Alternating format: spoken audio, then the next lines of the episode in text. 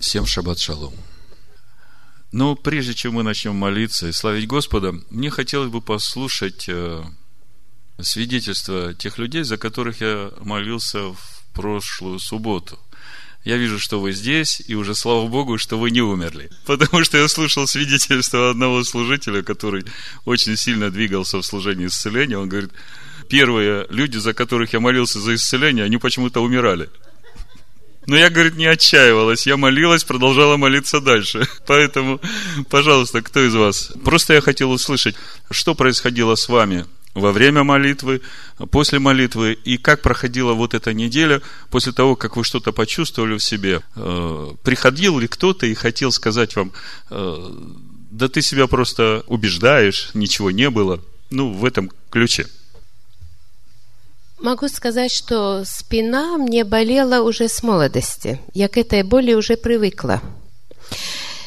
И были обострения, я много лечилась в санаториях, всегда в отпуске. Я всегда брала лечение, массажи, физиотерапию и, и бассейны, и все такое. И на этом я, как говорится, целый год могла жить. И сейчас, как мне родилась внучка, ну, сына, э, я как-то 5-6 лет уже не лечилась. Как-то всегда в эти отпуски я хотела уделять время ребенку и им, и, в общем, не лечилась. И недавно мне было очень сильное обострение осенью. Я попала опять в дневной стационар, не могла стать на ноги. Там меня, конечно, уколом и системой. Ну, все это мирское.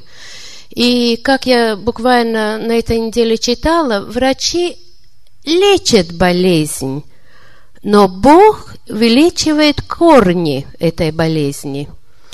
И врачи лечат на физическом уровне, но Бог лечит на духовном, и мы знаем, что духовное меняет физическое.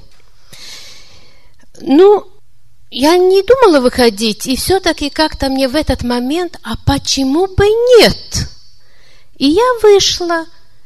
И вот, э, когда Александр молился, я не почувствовала ни этого пламени, ни этого тока, не упала, как мы видим в виде всяких фильмов, и, и падают, и трясутся, и ничего не было, но оно все-таки было. И я удивилась этому.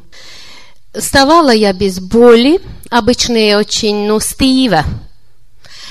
И болит, и я натираюсь, и я мажусь. И я почувствовала, что ну, нету этого тада, стывома нету, и эти боли нет. Но все-таки иногда они мне как будто вот подходит эта болезнь. Я говорю, нет, я исцелена.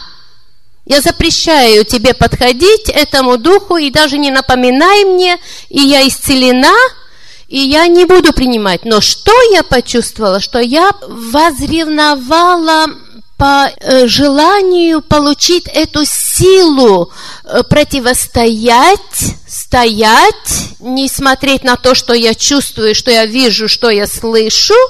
Я хочу и я имею свое выздоровление и освобождение и исцеление, и я хочу не смотреть на то, как мне, может быть, кто-то будет подкидывать эти ощущения. Я их не принимаю, и я стою, и я исцелена, и слава Господу. Я стою в вере, да, в вере. И главное, не давать со стороны этим ощущениям, что вы видите, что вы чувствуете, что вы слышите. Держите свое исцеление, свое освобождение. И его проповедуйте, потому что мы знаем, что исцеление не только от слышания, но и то, что мы скажем словами, они материализуются. И потом я что могу сказать, что у меня такое появилась ревность – читать именно о выздоровлении. И я хочу получить не только э, дар Святого Духа, но я хочу и его силу получить. И я этого жажду, я это молюсь, я этого прошу. И он сказал, будете просить, вы получите. Аллилуйя, слава Богу. Спасибо. Мария, ты что-нибудь хочешь рассказать? Э, пока Мария идет, я хочу со своей стороны что-то сказать вам. Был такой момент после проповеди. когда я уже собирался заканчивать служение. Наум уже должен был молиться, и вдруг я в духе слышу. Просто вопрос, что и все? То есть, мы перед этим говорили на предыдущем служении о лестнице Якова, о том, что вы будете видеть и слышать. И я просто это сразу расценил как призыв Бога, что слушай, я уже пошел впереди, делай. И поэтому я как бы даже не планируя, не думая, э, я говорю, кто хочет молиться за исцеление. Понимаете? То есть это не мое было. Меня как бы изнутри вынудили. Поэтому то, что здесь происходило, я уверен, что что-то происходило. И удивительно, что когда я э, молился за Инару, э, Мария стояла рядом, и она видела, что происходило. Инара не видела, Мария видела. И как оказалось, что ей это свидетельство было очень нужно. Мария, пожалуйста. Я ведь не знал, какая у него проблема. Проблем, проблема была мне уже давно. И болела вот э, отсюда вот так нога. Э, и я ходила к врачам тоже. Мне подстилочки дали. Стельки да.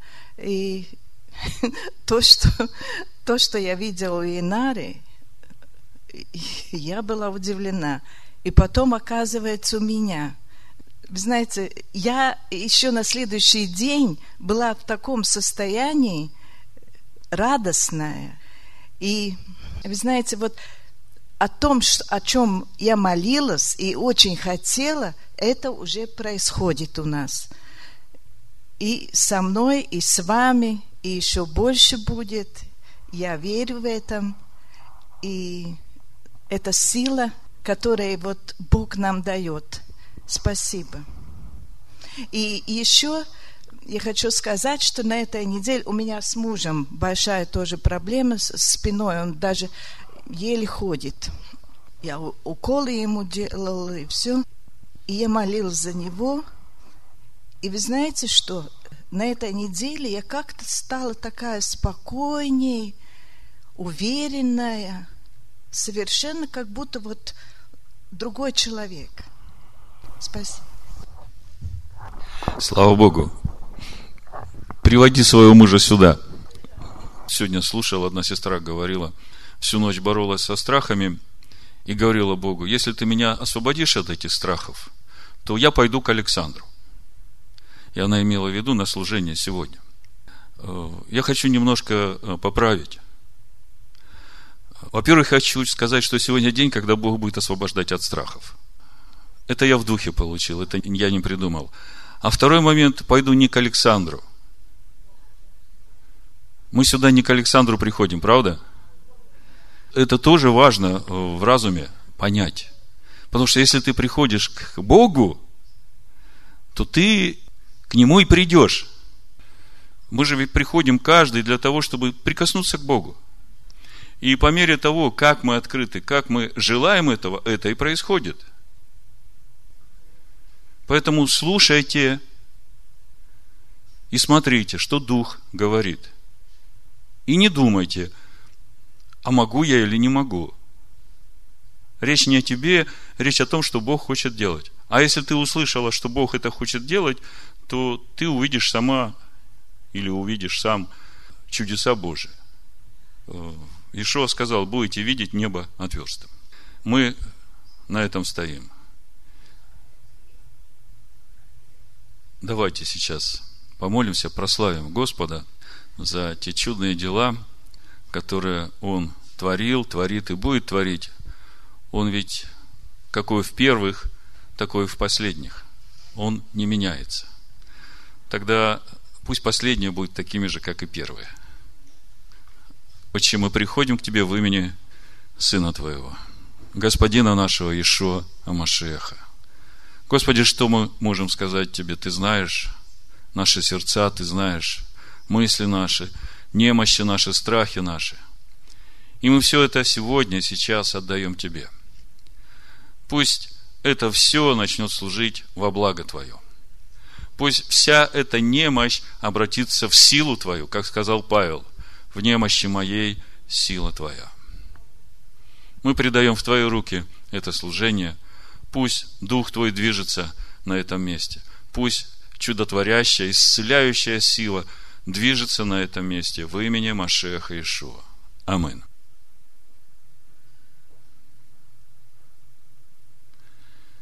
Итак, у нас сегодня недельная глава Вайшлах. И послал. Отец, я прошу Тебя, даруй нам дух премудрости и откровения к познанию Тебя. Пусть Твое Слово оживет в наших сердцах. Мы благодарим Тебя за учение, которое Ты дал нам, и за Дух Твой, который раскрывает нам глубины Твои, чтобы нам познавать Твое естество. Я прошу Тебя, Господи, Ты Духом Своим двигайся на этом месте. И пусть вместе с этим учением Твоя животворящая, исцеляющая сила движется на этом месте и на всех местах, где будет слушаться это Слово. Благодарим Тебя в имени Машеха Ишуа. Амин.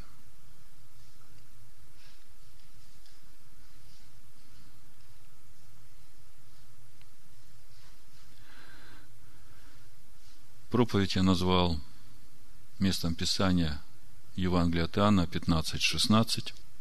Написано «Не вы меня избрали, а я вас избрал и поставил вас, чтобы вы шли и приносили плод, и чтобы плод ваш пребывал, дабы чего не попросите от Отца во имя Мое, Он дал вам».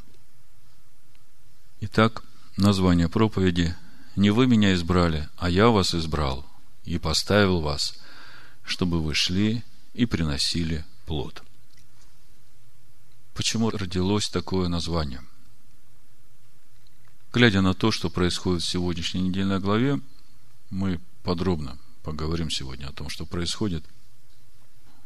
Я увидел, что все страхи Иакова, они, в общем-то, не имели смысла – то есть то, чего он боялся, мы поговорим о том, чего он боялся и почему, о чем ему надо было беспокоиться. Вы знаете, в нашей жизни тоже так. Очень часто мы много чего боимся.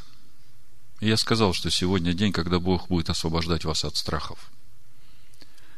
Мы очень много боимся и много сил тратим на то, чтобы как-то побороть эти страхи, избавиться от них, преодолеть а в конце концов окажется, что вообще это все было бессмысленно, и нам вообще не следовало уделять этому столько внимания. Не вы меня избрали, а я вас избрал и поставил вас, чтобы вы шли и приносили плод. Давайте немножко поговорим о недельной главе, потом посмотрим римлянам 9 главу. Я начну читать с первого стиха по синодальному переводу, то есть чуть раньше, чем начинается недельная глава, но два стиха раньше. Написано, а Иаков пошел путем своим. Очень интересный стих, правда? – Иаков пошел путем своим. Чуть позже в этой недельной главе мы прочитаем, после всего, что произошло во время встречи Иакова с Исавом, мы там тоже прочитаем, и Исав пошел путем своим. И забегая вперед, уже могу вам сказать, что как было бы хорошо и для того, и для другого – чтобы они оба вместе пошли путем Господним, а не каждый пошел путем своим. И каждый пошел путем своим именно потому, что Иаков боялся. И я хочу сегодня показать Иакову, что он вообще напрасно боится. Вообще вся его борьба за первородство изначально, правдами и неправдами – она вообще ему не нужна. Потому что то, что ему нужно, оно ему дано еще от чрева матери и подтверждено благословением Ицхака, когда Ицхак его отправлял в Харан за невестой. Ну, давайте чуть подробнее. Иаков пошел путем своим, и встретили его ангелы Божии. Иаков, увидев их, сказал, это ополчение Божие, и нарек имя месту тому Маханаем. И послал Иаков перед собой вестников к брату своему Исаву в землю Сир, в области Дом. И приказал им, сказав, так скажите господину моему Исаву. Вот э, дальше, вплоть до самой встречи Иакова с Исавом, мы много раз будем встречать такое нехарактерное для Иакова обращение. Иаков говорит Исаву, Господин мой, господин мой, я раб твой, я раб твой, я раб твой. Я раньше думал, что хочет Иаков этим сказать. В конце концов, я понял. Иаков хочет сказать, что то благословение, которое он украл у Исава, помните, там было, мы сейчас прочитаем. Там было сказано, что ты будешь господином над всеми братьями своими. Помните? Значит, э, вот то благословение, как оно звучит, которое, в общем-то, было предназначено Исаву. Ицхак, думая, что он благословляет Исава. Ну, это благословение получает переодевшийся в Исава Иаков. Да даст тебе Бог от росы небесной и от тука земли и множество хлеба и вина. Да послужат тебе народы, и да поклонятся тебе племена, будь господином над братьями твоими. Слышите, да? И это благословение получает Иаков. И вот сейчас Иаков возвращается в обетованную землю. Мы помним, почему он убежал в Харан. Потому что здесь же, в 27 главе Бытия, Берешит, написано в 41 стихе. И возненавидел Исав Иакова за благословение, которым благословил его отец его. И сказал Исав в сердце своем, приближаются дни плача по отце моем, то есть речь идет о смерти Ицхака. И я убью Иакова, брата моего. Это нам сегодня еще будет нужно. То есть, вот это то, чего боится Иаков.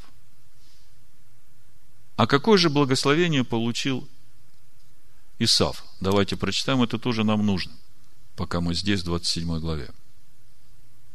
39 стих, 27 глава Баришит.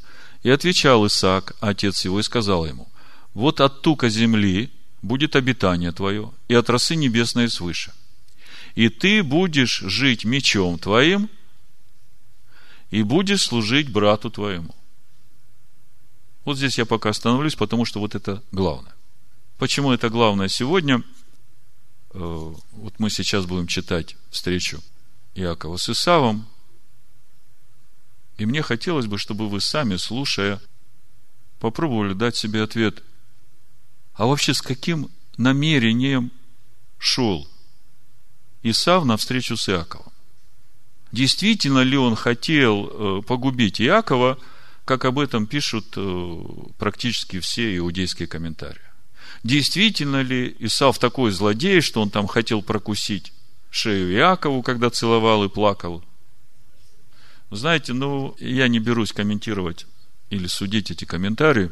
Я просто хочу вместе с вами сегодня посмотреть, что же тут произошло, потому что это имеет последствия до сегодняшнего дня – и мне хотелось бы сегодня обратиться к Иакову и к Исаву. Пришло время что-то исправить.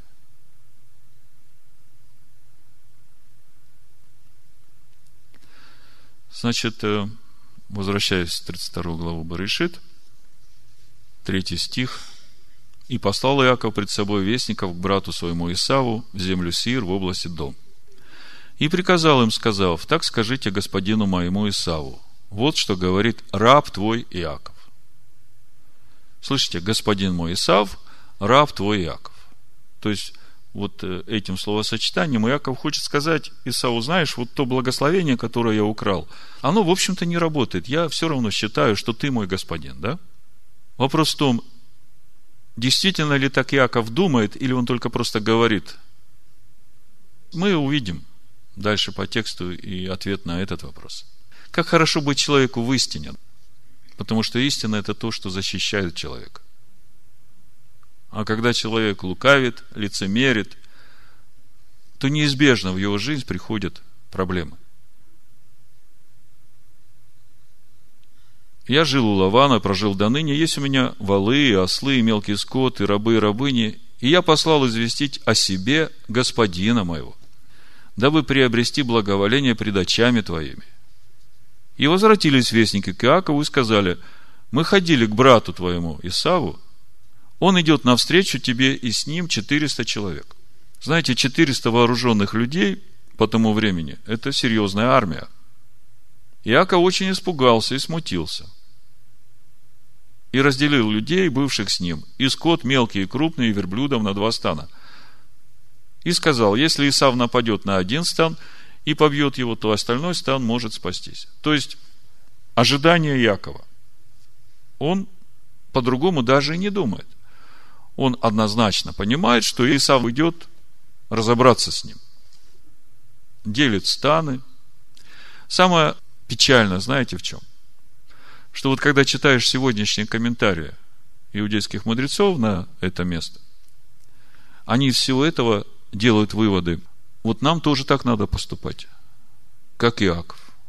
Задабривать подарками, а самому готовиться к войне. Разделять станы – то есть, если одно потеряешь, другое хоть спасется. Когда я читаю эти комментарии, я понимаю, что все это не то. Не о том здесь Бог говорит. И ночевал там Иаков в ту ночь, и взял из того, что у него было в подарок Исаву, брату своему, перечисляется, козы, овцы, верблюды, ослы – и дал в руки рабам своим каждое стадо особо. И сказал рабам своим, пойдите передо мной, оставляйте расстояние от стада до стада. И приказал первому, сказав, когда брат мой Исав встретится тебе и спросит тебя, говоря, чей ты и куда идешь, и чье это стадо перед тобой, то скажи, раба твоего Иакова. Это подарок, посланный господину моему Исаву. И вот там количество стад, сколько было всего. Подходят к Исаву посланные слуги и говорят, раб твой Иаков идет, послал нас к господину его Исаву, да? Очень явно Иаков хочет сказать, что он как бы не уделяет внимания тому благословению, которое он получил обманом. Столько усилий, столько стараний, а нужно-то всего лишь простое и искреннее. 20 лет ведь прошло. Это большой срок. Мудрецы говорят, что здесь и тому, и другому уже 97 лет. Близнецы. Подумайте, в таком возрасте уже то, что там бурлило в молодости, оно уже не имеет никакого значения. Приходит уже зрелость, мудрость.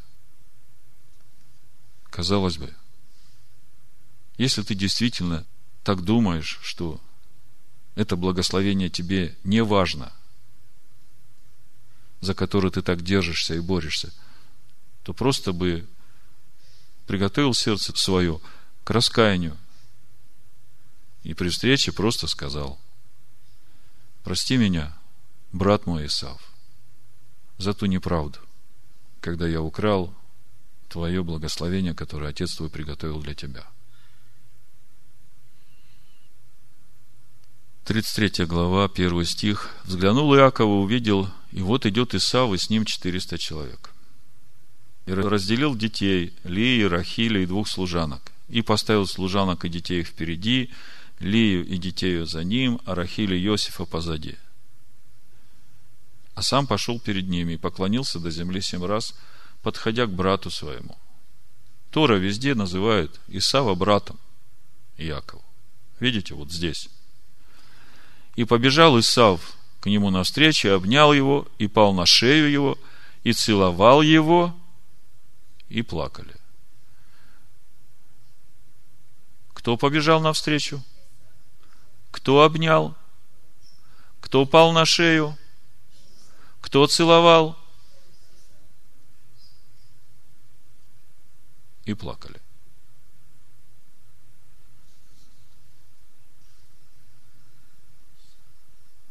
Знаете, что я думаю?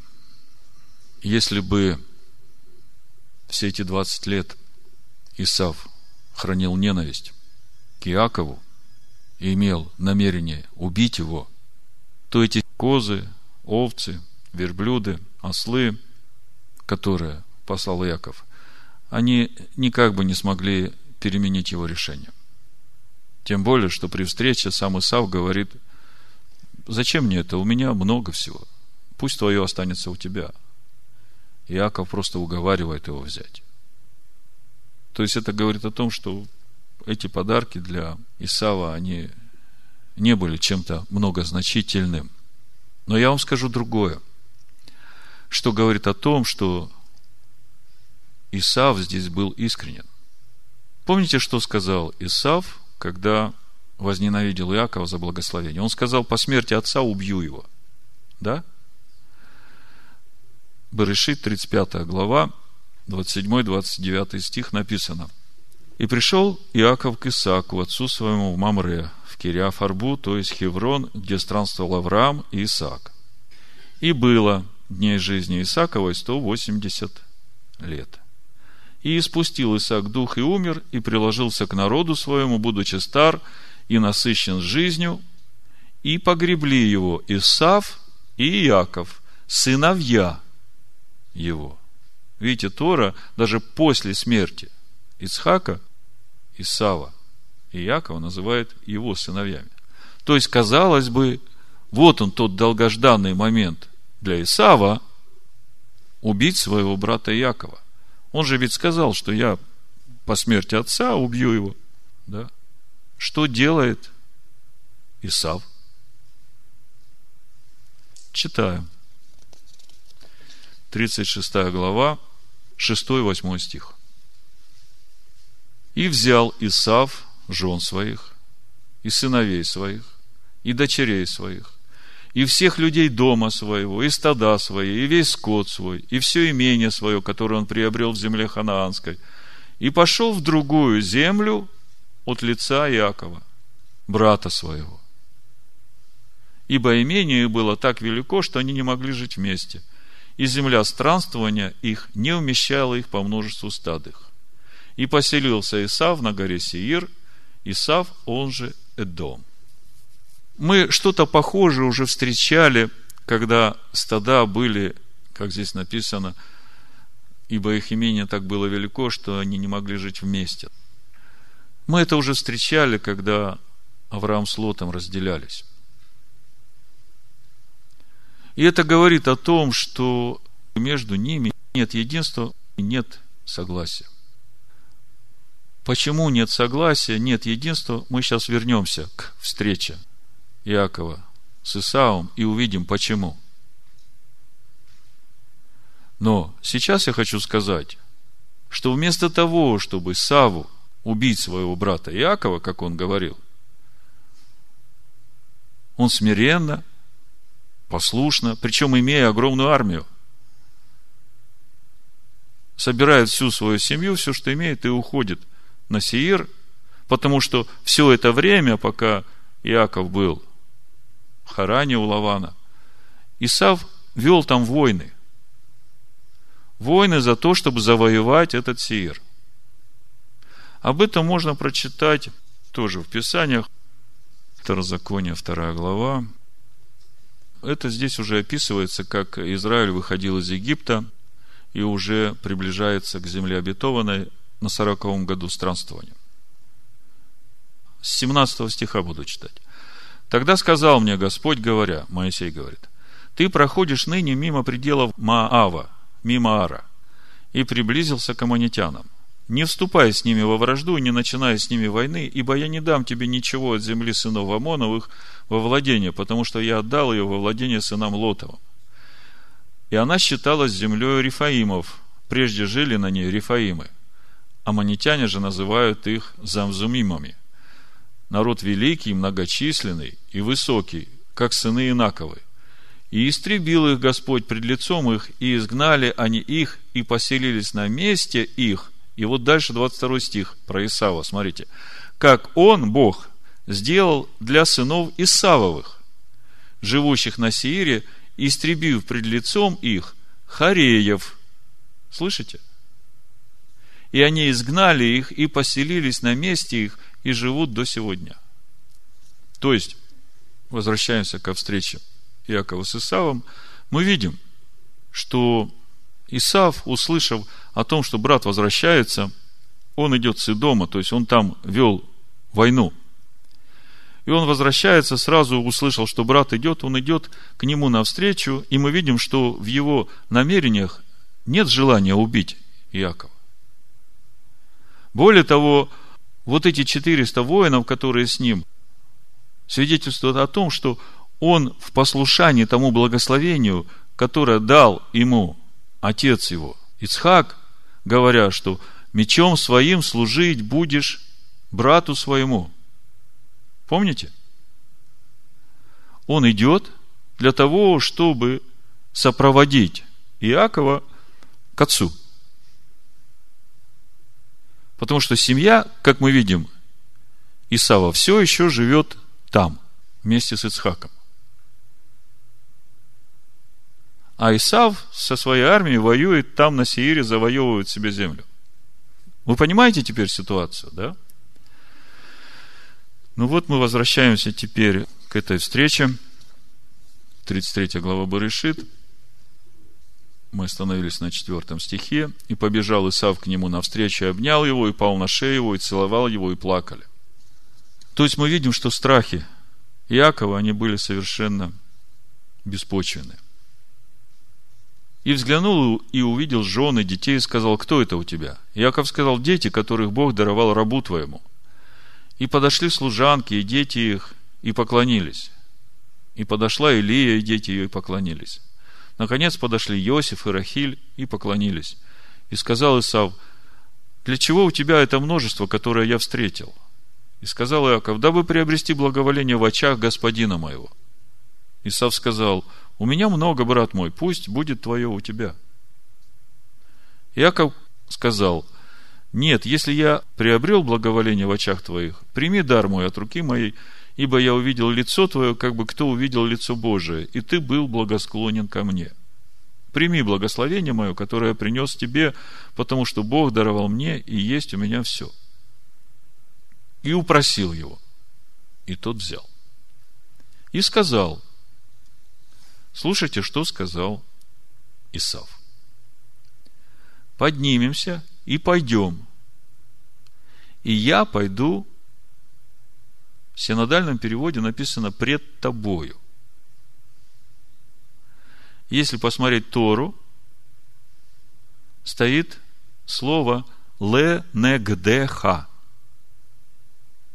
Нам это слово очень знакомо, когда мы разбирали Барыши вторую главу, этот момент сотворения помощника для Адама.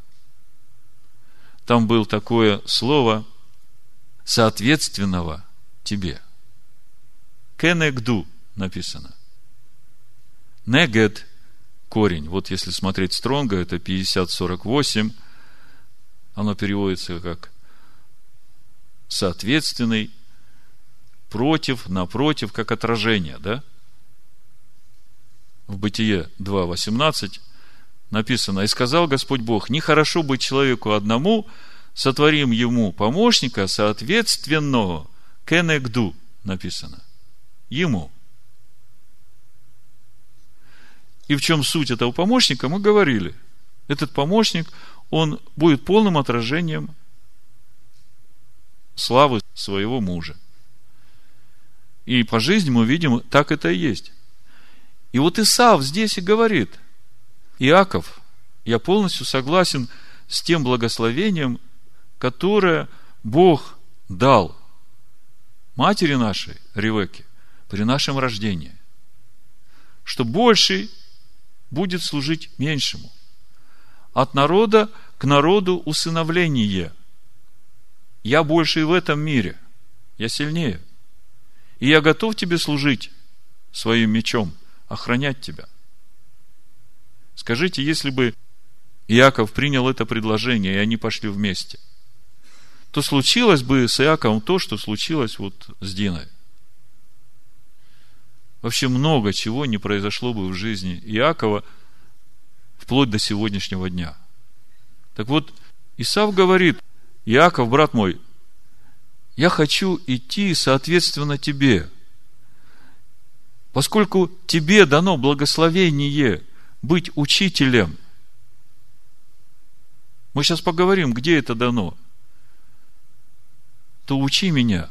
Я буду идти соответственно тебе. Я готов учиться. Я не тяну на священника, поскольку в духовном мире я слаб. Вот что говорит здесь Исав. И сказал, поднимемся и пойдем, и я пойду ленегдеха, соответственно тебе, как помощник твой. Вот здесь вот. Исав даже не ждет от Иакова попросить прощения. Но не готовность Иакова попросить прощения. Его страхи потерять благословение первенца побуждают Иакова сказать так.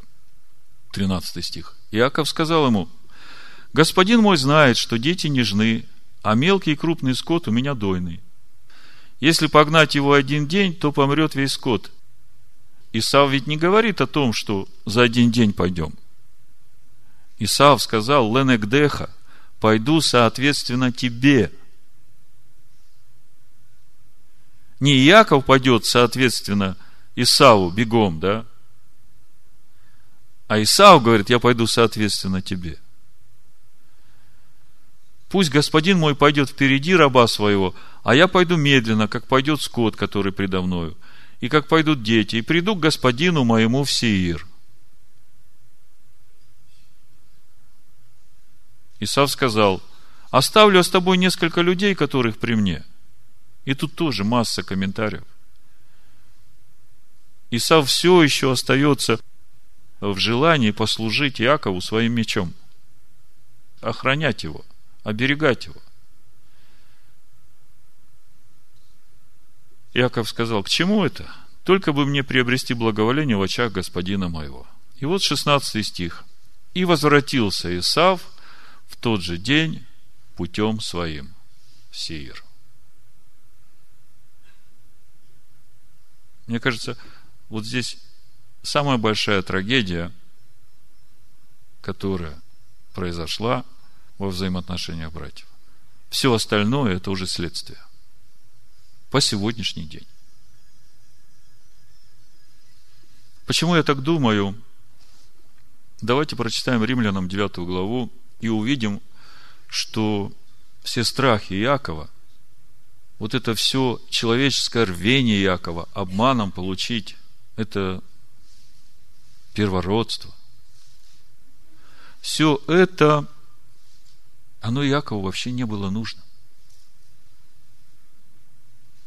Он без всего этого изначально от чрева уже был предизбран быть священником. Уже был предизбран для того, чтобы благословение Бога, семя Авраама, через него двигалось. И через него шло ко всем народам, чтобы он был учителем для всех народов. Это было уже решено до того, как они еще родились. Они еще не родились, а решение Бога уже было. Понимаете, о чем я хочу сказать? Вот давайте почитаем Римлянам 9 главу, чтобы понять это. С первого стиха буду читать. «Истину говорю в Машехе, не лгу, свидетельствует мне совесть моя в Духе Святом, что великая для меня печаль и непрестанное мучение сердцу моему. Я желал бы сам быть отлученным от Машеха за братьев моих, родных мне по плоти, то есть израильтян, которым принадлежит усыновление, и слава, и заветы, и законоположение, и богослужение, и обетование. Действительно, сынам Израиля принадлежит и усыновление, и заветы, и законоположение, и богослужение, и обетование. Их и отцы, и от них Машиах по плоти. Сущий над всеми Бог, благословенный во веки. Аминь.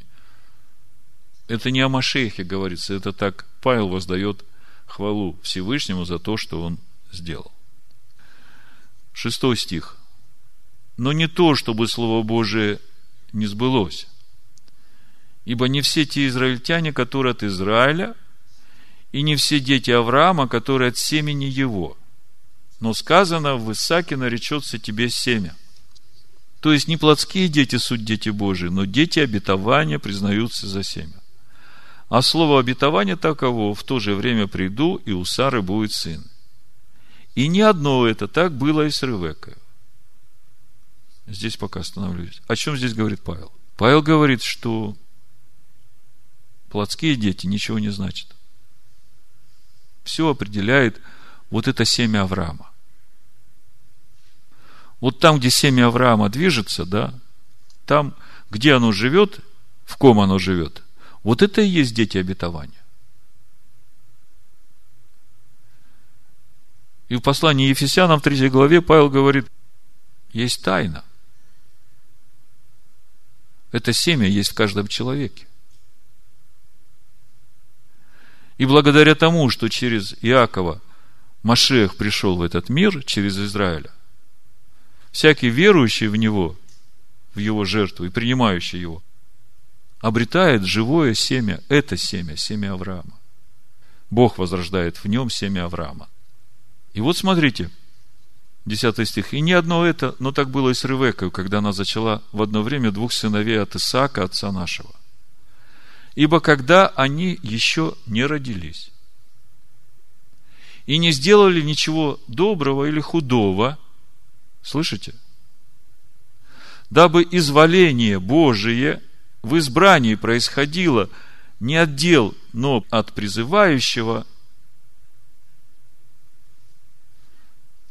то есть когда они еще не родились, когда они еще не сделали ничего, ни хорошего, ни плохого, чтобы воля Божия, изволение Божие в избрании происходило не от дел, но от призывающего, сказано было ей, больший будет в порабощении у меньшего, как и написано, Якова я возлюбил, а Исава возненавидел. Ну, здесь синодальный перевод. Я хочу это место прочитать по каноническому греческому тексту в пословном переводе. Смотрите, как написано.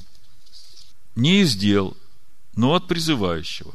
Было сказано ей, что больший, по стронгу 31.87 в греческом переводе, это слово Майдзон. Больше, более, превосходнее. То есть, тот, кто превосходнее, слышите, да? Тот, кто превосходнее, а мы сразу можем сказать, что превосходнее можно быть и в этом мире, и можно быть в духовном мире, да? И когда мы смотрим на Исава и Якова, мы видим, что один превосходнее в этом мире – а другой превосходнее в духовном мире. А Бог говорит, что тот, кто превосходнее, будет служить. 13.98 по стронгу написано. Быть рабом, служить, исполнять обязанности раба. О чем речь? Матвея 20 глава, 25-28 стих, мы уже об этом говорили. Помните, Иешуа сказал, вы знаете, что князья народов господствуют над ними, и вельможи властвуют ими, но между вами да не будет так. Кто хочет между вами быть большим, да будет вам слугою, и кто хочет между вами быть первым, да будет вам рабом. Слышите? Так вот, Бог именно это и говорит. Иешуа просто сейчас ученикам своим расшифровывает, что значит больший будет служить меньшему. Так вот, больший будет рабом у меньшего. Значит, э, будет рабом меньшему. Что значит меньшему? 16.40 по стронгу, я специально смотрю э, вот эти контексты, написано стронг 16.40, греческое «эл ассони», переводится как «меньший уступающий», «низший», «более слабый». Вот такое значение. То есть, дабы изволение Божие в избрании происходило не от дел, но от призывающего. Сказано было ей, больший будет служить или будет слугой для меньшего, для слабого. И вот 13 стих, как и написано, Якова я возлюбил, а Исава возненавидел. Вот это слово возненавидел даже в греческом. М из Сеса по стронгу 34.04. Ненавидеть, гнушаться, противиться, не допускать. Речь идет не о ненависти. Речь идет о том, что к, к этому служению, к духовному служению, Исав не допускается. Смотрите, это решение было еще в чреве, когда они еще не родились, когда ни один из них ничего не сделал, ни плохого, ни хорошего. Скажите мне, может ли Бог возненавидеть человека еще до того, как он родился. Так как же мы читаем здесь, в Римлянах, как и написано, Якова возлюбил, я, а Исава возненавидел. И речь идет о том, что изволение Божие происходит в избрании, то есть Бог так решил. И решил еще до того, как ни тот, ни другой еще не родились и не сделали ничего ни хорошего, ни плохого. Вы понимаете, о чем я говорю?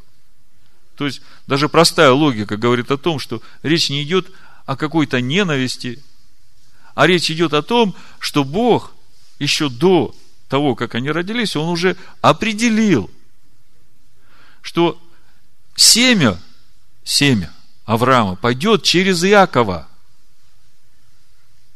А если Бог это определил еще до рождения Иакова и Исава, то скажите мне, вот все эти усилия, которые Иаков потратил на то, чтобы добыть себе обманом благословение первенца Исавова, да, чтобы купить у него это первородство. Вообще все это нужно было Якову?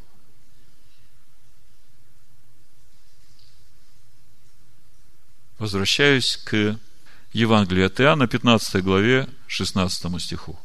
Не вы меня избрали, а я вас избрал. Раньше я не мог понять, о чем здесь говорит Иешуа. Вот глядя на эту недельную главу, начинаю понимать. Если Бог тебя избрал и призвал, то это для того, чтобы ты приносил плод. Бог избрал Иакова изначально для этого же чтобы он приносил плод. И вот в тот момент, когда как бы должно было именно и начаться это служение Иакова, как приносящего плод, Исав говорит, я пойду Ленегдеха с тобой, а Яков говорит, нет, не надо. Ты иди своим путем, а я пойду своим. Понимаете, по сегодняшний день эта история повторяется, повторяется, повторяется. И Исав со своим путем на Сиире, а Яков сегодня в рассеянии. И все из-за того, что он боится Исава, боится потерять это благословение первенца, чего ему, по сути, вообще не надо бояться. Потому что Бог это решил еще до того, как они родились. Ибо когда они еще не родились и не сделали ничего доброго или худого, дабы изволение Божие в избрании происходило не от дел, но от призывающего. Что же будет с Исаумом и Иаковом, мы можем видеть у пророков. У Оси в 12 главе с 1 по 6 стих написано Ефрем пасет ветер и гоняется за восточным ветром. Каждый день умножает ложь и разорение. Заключают они союз с Асуром, и в Египет отвозится елей. Но и с Иудой у Господа суд. И он посетит Иакова по путям его, воздаст ему по делам его. Слышите, Бог ведь нелицеприятен. Бог избрал Иакова, чтобы он приносил плод. И Бог говорит, я посещу тебя, Иаков, по путям твоим, и воздам тебе по делам твоим. Еще в чреве матери запинал он брата своего, а возмужав, боролся с Богом. Он боролся с ангелом и превозмог, плакал и умолял его. Ну, мы эту тему уже разбирали в предыдущие года, можете послушать э, проповеди, там об этом очень хорошо все сказано, поэтому я не буду на этом останавливаться. В Вифиле он нашел нас и там говорил с нами. А Господь есть Бог Саваоф, сущий, тетраграмматон, имя его. Обратись и ты к Богу твоему. То есть Бог через пророка обращается к Иакову, к Ефрему, к Иуде. Ну, доколе? Обратитесь к Богу. Наблюдай милость и суд, и уповай на Бога твоего всегда. Это что касается Иакова. Сказано об Исаве. Пророк Авдий, первая глава, ну, с 10 стиха прочитаю. Там всего одна глава. «За притеснение брата твоего Иакова покроет тебя стыд, и ты истреблен будешь навсегда». В тот день, когда ты стоял напротив, в тот день, когда чужие уводили войско его в плен – и иноплеменники вошли в ворота и выбросали жребий в Иерусалиме, ты был как один из них. Не следовало бы тебе злорадно смотреть на день брата твоего, на день отчуждения его. Не следовало бы радоваться от сынах Иуды в день гибели их и расширять род в день бедствия. Не следовало бы тебе входить в ворота народа моего в день несчастья его и даже смотреть на злополучие его в день погибели его – не касаться имущества его в день бедствия его, не стоять на перекрестках для убивания бежавших его, не выдавать уцелевших из него в день бедствия, ибо близок день Господень на все народы. Как ты поступал, так поступлено будет и с тобою. Воздаяние твое обратится на голову твою. Ибо как вы пили на святой горе моей, так все народы всегда будут пить, будут пить, проглотят и будут, как бы их и не было. А на горе Сионе будет спасение, и будет она святынью, и дом Иакова получит во владение наследие свое. И дом Иакова будет огнем, и дом Иосифа пламенем, а дом Исава соломою. Зажгут его и истребят его, и никого не останется из дома Исава, ибо Господь сказал это. Видите, какой конечный результат, когда уже Бог будет судить и тех, и других по делам. А могло бы быть все по-другому, правда? В итоге что мы имеем? Глядя на сегодняшнюю недельную главу, мы видим, что Иаков борется всю свою жизнь, скажем так, за то, чтобы доказать свое право на священство, которое ему изначально уже дано по изволению Бога – и ему вместо того, чтобы бороться и доказывать свое право, ему надо было бы все эти силы посвятить на то, чтобы исполнять это служение священства, в первую очередь для Исава.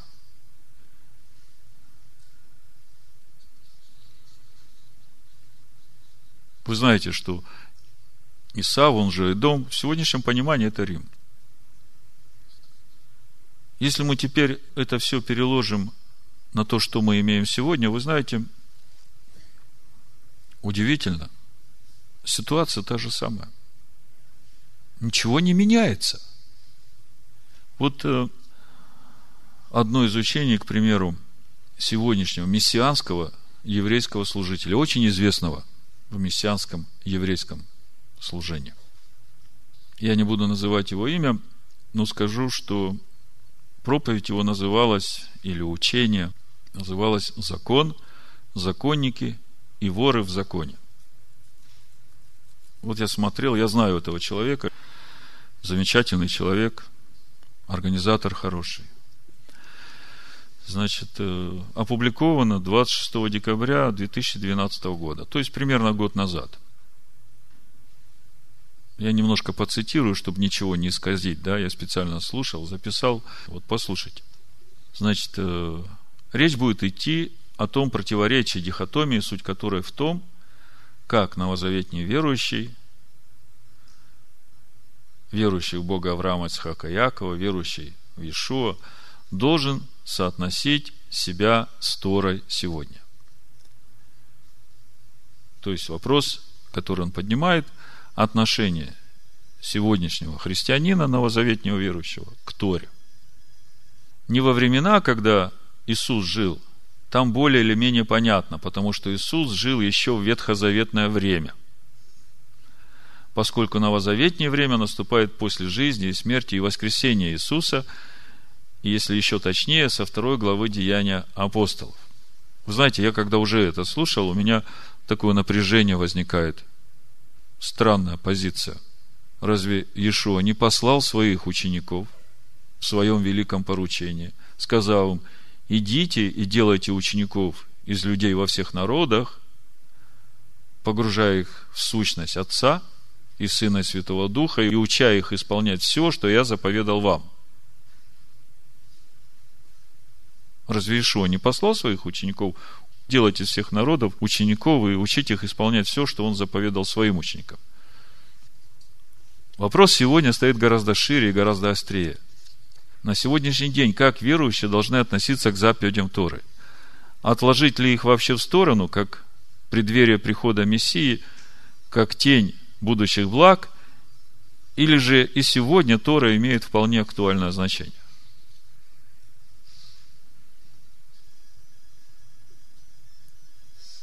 То есть в мире сегодня, в христианском мире, миллионы людей хотят получить вразумительный ответ.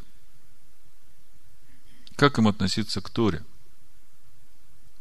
И вы представьте, когда такой уважаемый учитель, еврей, уверовавший в Мессию, читающий Тору на иврите, знающий комментарии мудрецов – вот с такой ответственностью и авторитетом говорит вот такую речь или такое учение дает христианам. Он говорит, мы попытаемся дать ответ на эти вопросы и предупреждаю, что ответы не удовлетворят всех. Дальше он говорит, более того, я никогда не буду претендовать на объективность мнения. У меня очень субъективное мнение. Я буду рад, если вы не согласитесь. Цель не в том, чтобы навязать свое мнение, а в том, чтобы побудить думать. И вы знаете, когда я думал над этими словами, его первый вопрос, который у меня возник в духе, у Петра в 4 главе, первом послании, 11 стихе написано, говорит ли кто, говори как слова Божии. И когда человек, тем более новозаветний верующий, говорит – это мое субъективное мнение, то мне бы хотелось, чтобы тот, кто говорит, говорил как слова Божие, а не субъективное мнение, тем более обращаясь ко всем уверовавшим из язычников, которые сегодня и так не знают, что им делать. Дальше он говорит, и я с ним полностью согласен, суть Торы состоит не только в том, чтобы ее учить, но и в том, чтобы ее исполнять и учить ей Божий народ и приводит э, Ездру, седьмую главу, десятый стих. Написано, потому что Ездра расположил сердце свое к тому, чтобы изучать закон Господень и исполнять его, и учить в Израиле закону, то есть Торе, и правде. И тут же он говорит, у Матвея говорится в Нагорной проповеди, что тот, кто будет учить что Тору не надо соблюдать в Израиле, тот малейшим наречется в Царстве Небесном. Вот он так говорит. Действительно ли так говорит Иешуа?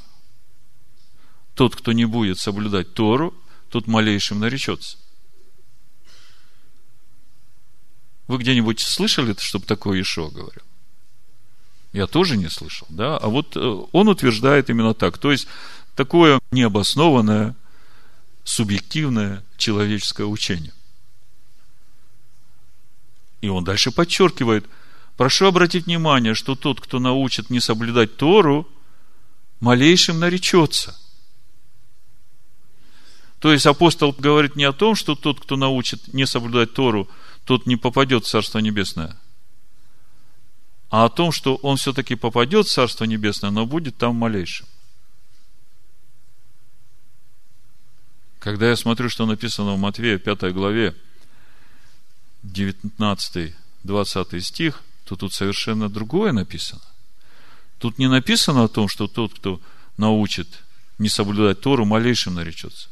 Тут написано о том, что тот, кто научит малейшую заповедь, то есть йоту или черту не соблюдать в Торе, тот уже малейшим наречется.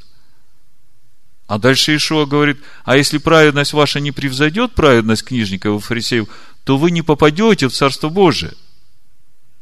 То есть, тот, кто научит не исполнять Тору, тот не попадет в Царство Божие. Я прочитаю.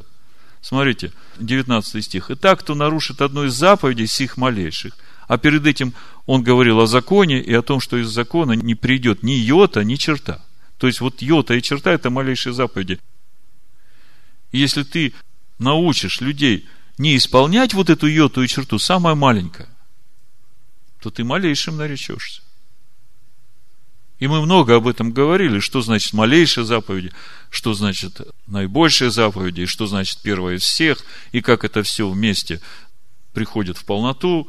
Мы об этом обо всем говорили. Я просто сейчас хочу обратить уже на искажение смысла Писания вот этим человеком, который авторитет в еврейском мессианском служении. То есть он говорит, кто научит не соблюдать Тору, тот малейшим наречется. Я скажу ложь и обман. Тот, кто научит не соблюдать Тору, тот не попадет в Царство Божие. Написано, ибо говорю вам, если праведность ваша не превзойдет праведности книжников и фарисеев, то вы не войдете в Царство Небесное. И дальше он очень много хорошего говорит о Торе. Я не буду сейчас в это углубляться, просто я прочитаю то, как он заканчивает.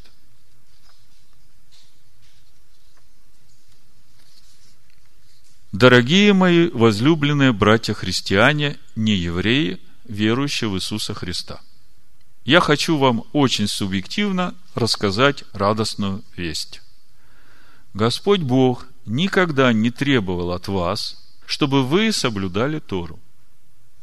Расслабьтесь. Потому что на самом деле спасение в Господе Боге вовсе не в соблюдении или не от соблюдения, но от веры в Иисуса – и точно так же, как Господь в послании Галатам определил, что единственным путем спасения является Иисус, слышите? Единственным путем спасения является Иисус. Во втором послании Коринфянам, в первой главе, апостол Павел очень ясно пишет о пути в спасение. Пятый стих. Ибо по мере, как умножаются в нас страдания Христовы, умножается Христом и утешение наше. О чем здесь речь идет? О том, что я поверил в Иисуса, что Он взял мои грехи на себя, и я спасен? Или же о том, что я прохожу через стойку казни, умирая для себя, чтобы Христос – то есть Слово Божие, закон Бога начал жить во мне, и через это моя душа получает покой, обретает покой. Об этом. И дальше написано, скорбим ли мы, скорбим для вашего утешения и спасения, которое совершается перенесением тех же страданий, какие и мы терпим. Скажите, можно при этом расслабиться? 2 Коринфянам, 1 глава, 5-6 стих. Спасение, которое совершается перенесением тех же страданий. Мы много об этом говорили, поэтому говорить возлюбленным братьям-христианам, не евреям, расслабьтесь, Христос вам не нужен, вам достаточно Иисуса, который умер за ваши грехи, я понимаю, что это даже не могу сказать, насколько это плохо.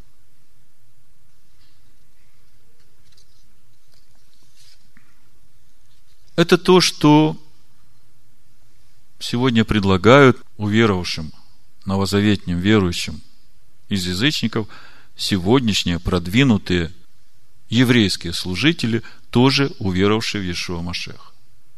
Они говорят, расслабьтесь, ребята, Тора вам не надо. Вам достаточно Иисуса, который умер за ваши грехи. Страдания Христовы вам проходить не надо.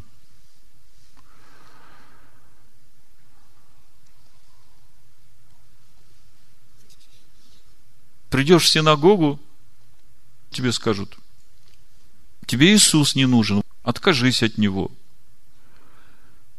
и мы тебя научим семи законам Ноя. Это то, что от тебя нужно. Больше тебе не надо. Вот я получил письмо от одной сестры. Она пишет, возможно, вы не приветствуете социальные сети, но Facebook одна из возможностей иметь единомышленников по вере и иметь своевременный доступ к новой информации в движении возвращения к еврейским корням. Пишу ввиду того, что постоянно идут баталии в кавычках по поводу исполнения обращенных из язычников заповедей Торы. Доходит до того, что обвиняют в незаконном захвате их заповедей, их наследия, что ни еврей не может и не должен соблюдать субботу, приводит тут э, адреса дает, где это говорится, что мы состоим только в завете Ноя с человечеством, уверовавшие из язычников. И его будет обновлять Машех при пришествии – со всеми народами. А с Израилем будет Новый Завет. Это сегодня. И это идет именно от этих продвинутых еврейских мессианских учителей.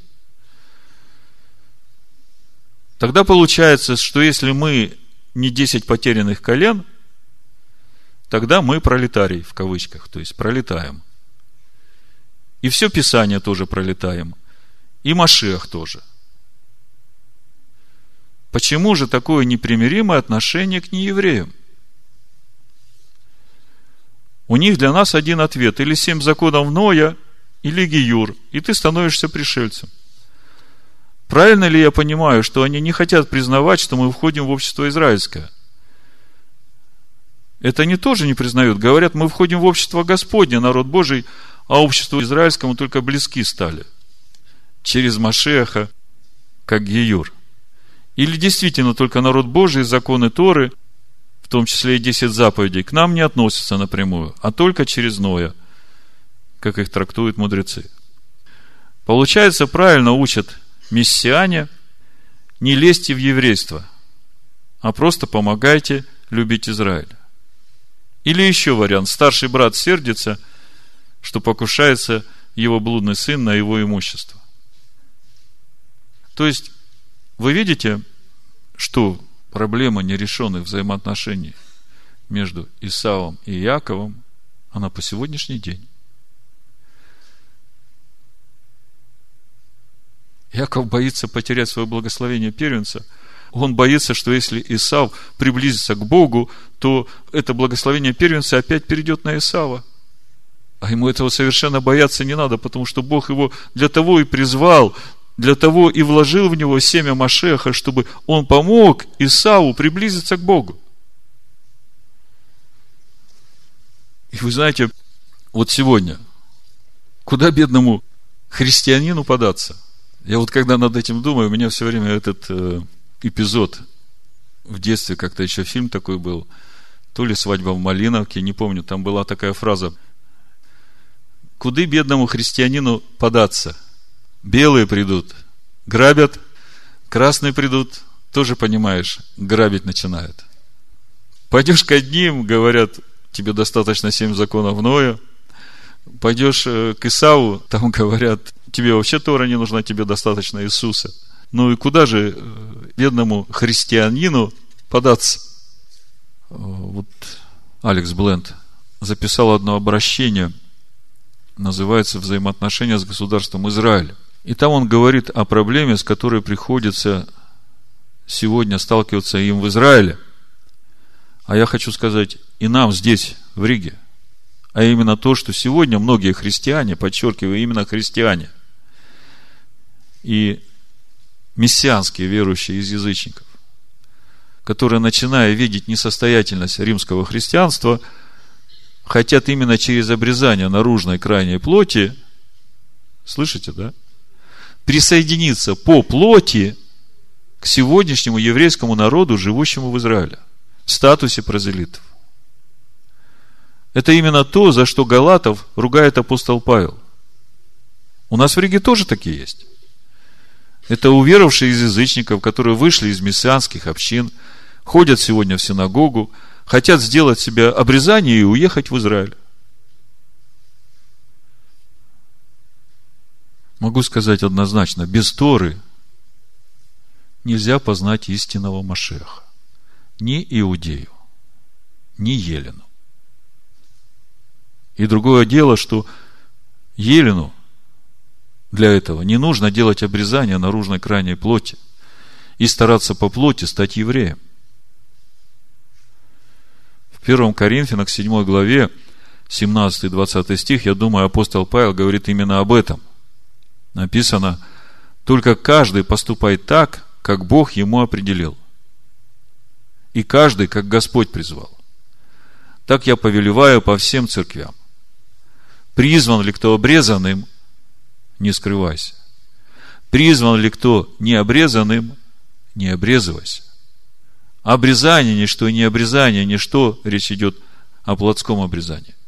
Но все в соблюдении заповедей Божьих. Каждый оставайся в том звании, в котором призван. Павел однозначно говорит, все в соблюдении заповедей Божьих, да? Как бы вы ситуацию видите? Вот с тех пор, как Исав и Иаков разошлись каждый своим путем, как написано в Торе, до сих пор ничего не изменилось. И мы видели у пророков, что Иаков получит по делам своим, да, и Исав получит по делам своим. Какой же из всего этого выход? Давайте почитаем сначала две притчи, а потом что говорят пророки, и закончим 1 Коринфянам 1 главой. Значит, Матфея 20 глава, 1-16 стих. «Ибо Царство Небесное подобно хозяину дома, который вышел рано поутру нанять работников в виноградник свой. И, договорившись с работниками по динарию на день, послал их в виноградник свой. Выйдя около третьего часа, то есть около третьего часа, это 9 часов утра. Да, в 6 утра все это началось. В 9 утра вышел, увидел других стоящих на торжище праздно, им сказал, идите и вы в виноградник мой, и что следовать будет вам, дам вам. Они пошли. Опять выйдя около шестого, то есть в 12 часов пополудню, да, и девятого часа, то есть в 3 часа дня, сделал тоже. Наконец, выйдя около 11 часа, то есть в 5 часов, 17, да, по нашему концу дня. Он нашел других, стоящих праздно. И говорит им, что вы стоите здесь целый день праздно? Они говорят ему, никто нас не нанял. Он говорит им, идите и вы, виноградник мой, и что следовать будет, получите. Притча о чем? О том, что Царство Небесное будет подобно этому. Когда же наступил вечер, Говорит господин виноградника управителю своему, позови работников и отдай им плату, начав с последних до первых. И пришедший около одиннадцатого часа, получили по динарию. То есть те, которые самые последние пришли, всего час поработали, получили по динарию. А с теми, которых с самого утра хозяин нанимал их, договаривался, он ведь им тоже сказал, заплачу вам по динарию. Помните, да? Пришедшие же первыми думали, что они получат больше. Но получили они по динарию. Во втором стихе написано, и договорившись с работниками по динарию на день, послал их виноградник свой. То есть договор-то был. Получили и они по динарию. И получив, стали роптать на хозяина дома и говорили, эти последние работали один час, и ты сравнял их с нами, перенесшими тягость дня и зноя. Он же в ответ сказал одному из них, друг, я не обижаю тебя. Не за динарий ли ты договорился со мною? Возьми свое и пойди. Я же хочу дать этому последнему то же, что и тебе. Разве я не властен в своем делать, что хочу? Или глаз твой завистлив от того, что я добр? Так будут последние первыми и первые последними. Ибо много званых, мало избранных. Но чтобы глубже понять эту притчу, прочитаю еще одну. Матвея 21 глава, с 33 стиха. Выслушайте другую притчу – был некоторый хозяин дома, который насадил виноградник, обнес его оградою, выкопал в нем точило, построил башню и, отдав его виноградарям, отлучился. Когда же приблизилось время плодов, он послал своих слуг к виноградарям взять свои плоды. Виноградари, схватив слуг его, иных прибили, иного убили, а иного побили камнями. Опять послал он других слуг, больше прежнего, и с ними поступили так же. Наконец послал он к ним своего сына, говоря, постыдятся сына моего. Но виноградари, увидев сына, сказали друг другу, это наследник, пойдем, убьем его и завладеем наследством его. И, схватив его, вывели вон из виноградника и убили. Итак, когда придет хозяин виноградника, что сделает он с этими виноградарями? Не с виноградником, с виноградарями. Говорят ему, злодеев сих предаст злой смерти. А виноградник тот отдаст другим виноградарям, которые будут отдавать ему плоды во время свое. Скажите, виноградник и виноградаря. Здесь можно применить вот эту же схему, кто больше из вас должен служить тому, кто меньше. Да? То есть больший должен служить меньшему, чтобы меньший принес плоды в Царстве Божие. Любовь, мир, радость, долготерпение, благость, милосердие, веру, кротость, воздержание. Да? Это обязанность виноградарей. А виноградари чем занимаются? Они заботятся о том, чтобы не потерять свое место. Надо ли мы об этом заботиться? Или же все-таки надо заботиться о том, чтобы плоды приносить вовремя господину виноградника? Не правда ли? Очень созвучно сегодняшней нашей теме, о чем мы говорим. Ишуа говорит им, неужели вы никогда не читали в Писании, камень, который отвергли строители, тот самый сделался главой угла. Это от Господа, есть дивно в очах наших. Потому сказываю вам, что отнимется от вас Царство Божие, и дано будет народу, приносящему плоды его. А вот это уже серьезно. Другими словами, тот, кто больше, должен заботиться не о том, чтобы сохранить свое священство, а должен заботиться о том, чтобы виноградник приносил плоды, плоды Духа. Чтобы народ Божий, призванный, чтобы они росли духовно, устрояя из себя дом духовный. А теперь о том, что говорят пророки – это в контексте того, куда же бедному христианину сегодня податься. Исайя 29 глава, 22 стих, 24 написано. «Посему так говорит о доме Иакова Господь, который искупил Авраама. Тогда Иаков не будет в стыде, и лицо его более не побледнеет, ибо когда увидит у себя детей своих, дело рук моих, то они свято будут чтить имя мое и свято чтить святого Яковлева. благоговеть перед Богом Израилевым. Тогда блуждающие духом познают мудрость, и непокорные научатся послушанию. О чем здесь речь идет? В Исаии 43 главе с 19 стиха можно прочитать «Вот я делаю новое», Бог говорит. «Ныне же оно явится. Неужели вы этого не хотите знать? Я проложу дорогу в степи реки в пустыне.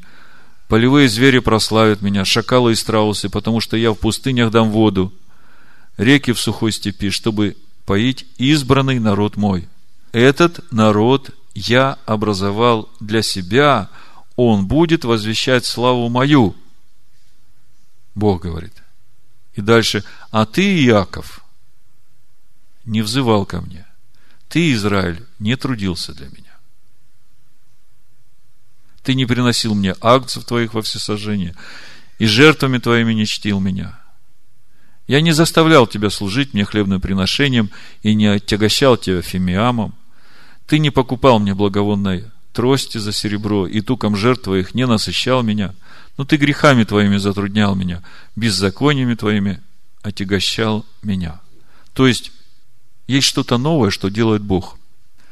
Оно уже началось э, с того времени, как Евангелие стало проповедоваться среди всех народов. Бог создает народ во имя свое. И Бог говорит, этот народ я создаю. И этот народ будет возвещать славу мою, а ты, Яков, в этом не принимал участия. Ты не трудился в это время для меня. И несмотря на то, что Яков пошел своим путем, Бог все равно исполняет свою волю, используя в этом самого Якова. То есть, Яков пошел путем своим, Исау пошел путем своим, Богу ничего не остается делать, как самому создавать народ во имя свое. И при всем при этом, смотрите, что написано дальше. Насколько верен Бог своим обетованиям. 25 стих. «Я, я сам изглаживаю преступления твои ради себя самого, и грехов твоих не помяну. Припомни мне, станем судиться. Говори ты, чтобы оправдаться. Про отец твой согрешил. Слышите? О ком это?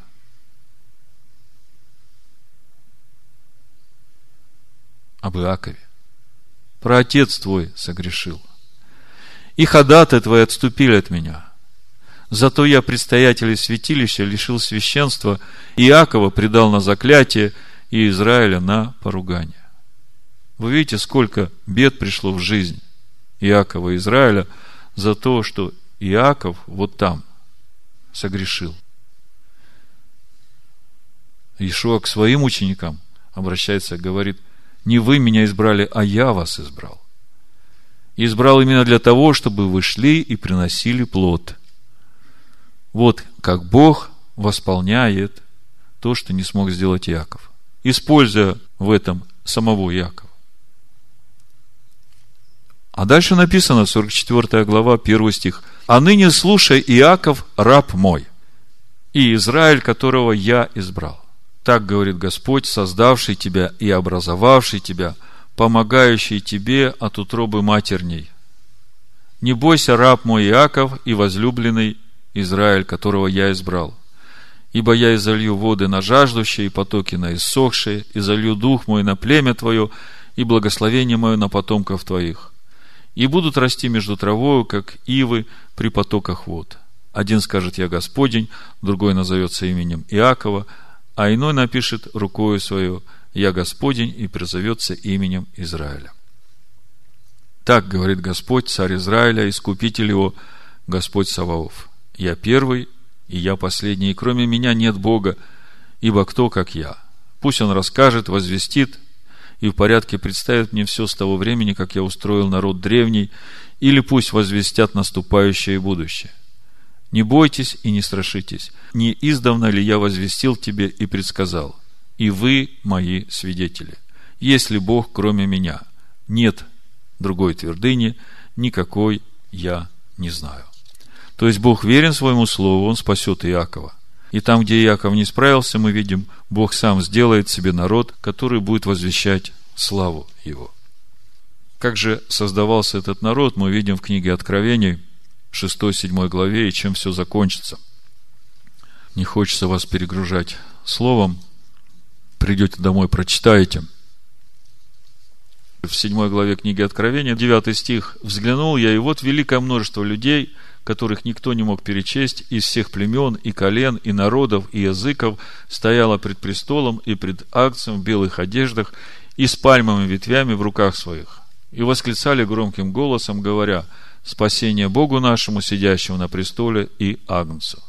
То есть, в то время, когда происходит запечатление последних 144 тысяч, у престола Бога в белых одеждах уже стоят из каждого колена. И это тот народ, который Бог создал во славу свою, который возвещает славу. Смотрите, 13 стих. Иначе в речь один из старцев спросил меня, сии облеченные в белые одежды. Помните, кому дали белые одежды после пятой печати, да? Которые умерли за слово Бога и за свидетельство Иешуа, да? Сие облеченные в белые одежды кто и откуда пришли? Я сказал ему, ты знаешь, господин. И он сказал мне, это те, которые пришли от великой скорби, и они омыли одежды свои, и убелили одежды своей кровью Агнца. За это они пребывают ныне пред престолом Бога и служат Ему день и ночь в храме Его, и сидящий на престоле будет обитать в них. Они не будут уже ни алкать, ни жаждать, и не будет палить их солнце и никакой зной. Ибо Агнец, который посреди престола, будет пасти их и водить их на живые источники вод, и отрет Бог всякую слезу с очей их. О чем говорит нам вся эта картина? Помните, время скорби началось уже с разрушением храма. Мы как-то говорили об этом. И оно до сих пор продолжается. И если мы вернемся к тому, с чего мы начали, Иоанна, 15 глава, я прочитаю с 9 стиха. «Как возлюбил меня Отец, и я возлюбил вас. Прибудьте в любви моей. Если заповеди мои соблюдете – Прибудьте в любви моей, как и я соблюл заповеди Отца моего и пребываю в Его любви. Сие сказал я вам, да радость моя у вас прибудет, и радость ваша будет совершенна. Сия есть заповедь моя, да любите друг друга, как я возлюбил вас. Нет больше той любви, как если кто положит душу свою за друзей своих. Вы, друзья мои, если исполняете то, что я заповедую вам. Я уже не называю вас рабами, ибо раб не знает, что делает господин его. Но я назвал вас друзьями, потому что сказал вам все, что слышал от отца моего.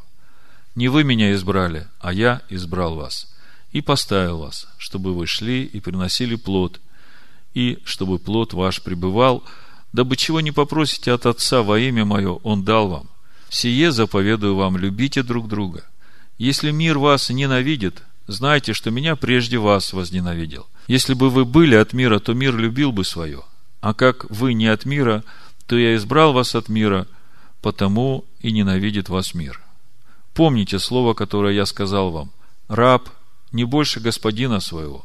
Если меня гнали, будут гнать и вас. Если мое слово соблюдали, будут соблюдать и ваше. И в заключение 1 Коринфянам, 1 глава, с 18 стиха.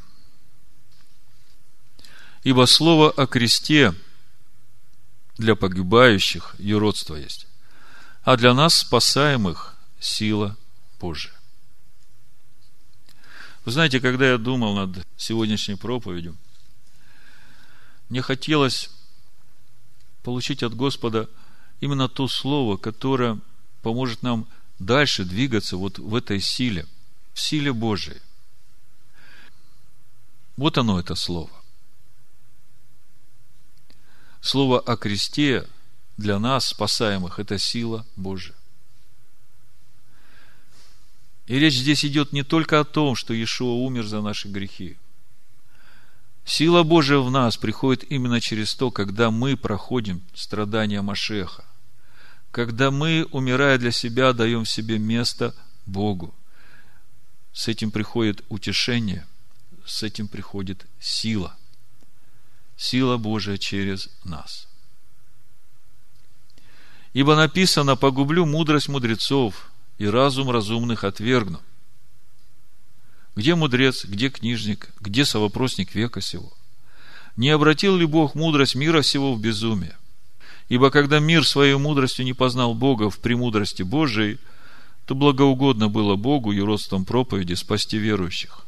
Ибо и иудеи требуют чудес, и елены ищут мудрости. А мы проповедуем Христа распятого. Для иудеев соблазн, и для еленов безумие. Заметьте, Павел проповедует Христа распятого, не Иисуса распятого, а Христа распятого. То есть, когда Павел проповедует Христа распятого, Павел проповедует закон Бога, когда он записывается на наших сердцах, через наше прохождение через эту стойку казни, крест Машех. Именно через это сила Божия начинает двигаться через нас. А мы проповедуем Христа распятого для иудеев соблазн, для еленов безумие, а дальше написано для самих же призванных и иудеев, и еленов. Видите, несмотря на то, что Иаков 144 тысячи будет запечатлено в самый последний момент, несмотря на все это, в течение всех этих двух тысяч лет после прихода Ишуа, Бог создает свой народ из иудеев из еленов. Для самих же призванных иудеев и еленов Машеха, Божью силу и Божью премудрость. Слышите как?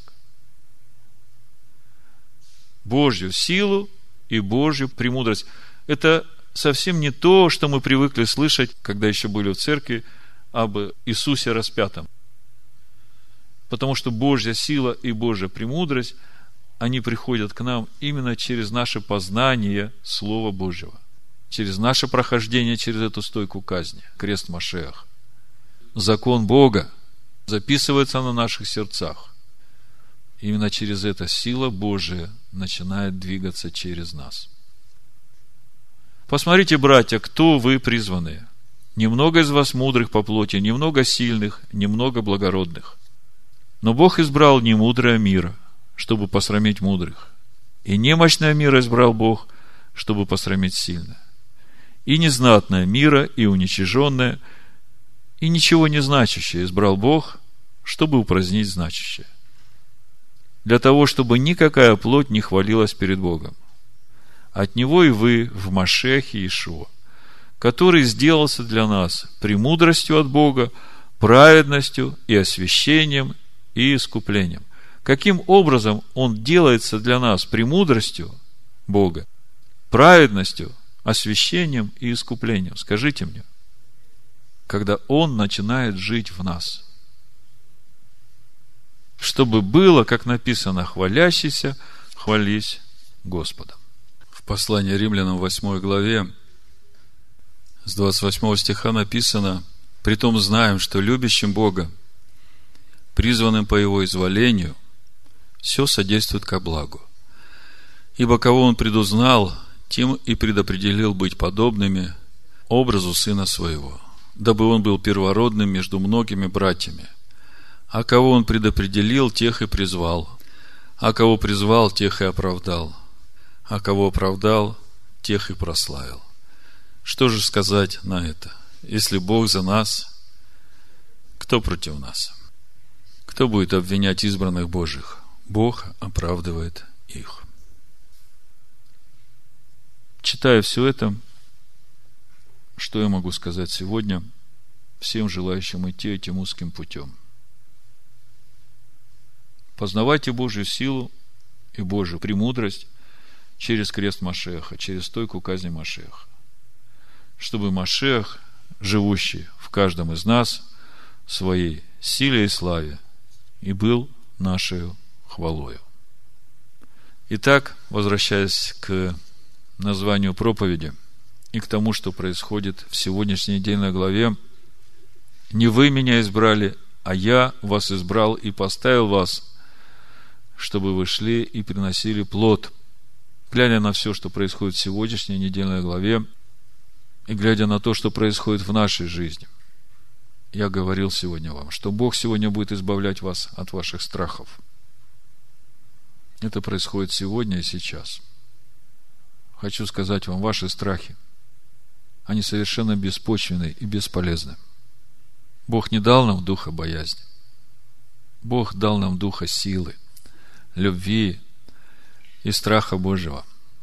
Бог вас уже избрал, так же, как избрал и Иакова еще до того, как тот сделал что-либо плохое или что-либо хорошее. Избрал именно для того, чтобы семя Машеха жило в вас. Поэтому прекратите. Просто покайтесь сейчас перед Богом за все ваши страхи, за все неправды, которые вы сделали, и скажите, Господи, отныне я буду заботиться только о том, чтобы приносить плод в Царствие Твое. Да благословит всех нас Всевышний в имени Машеха Ишуа. Амин. Амин. Амин. Амин. Амин.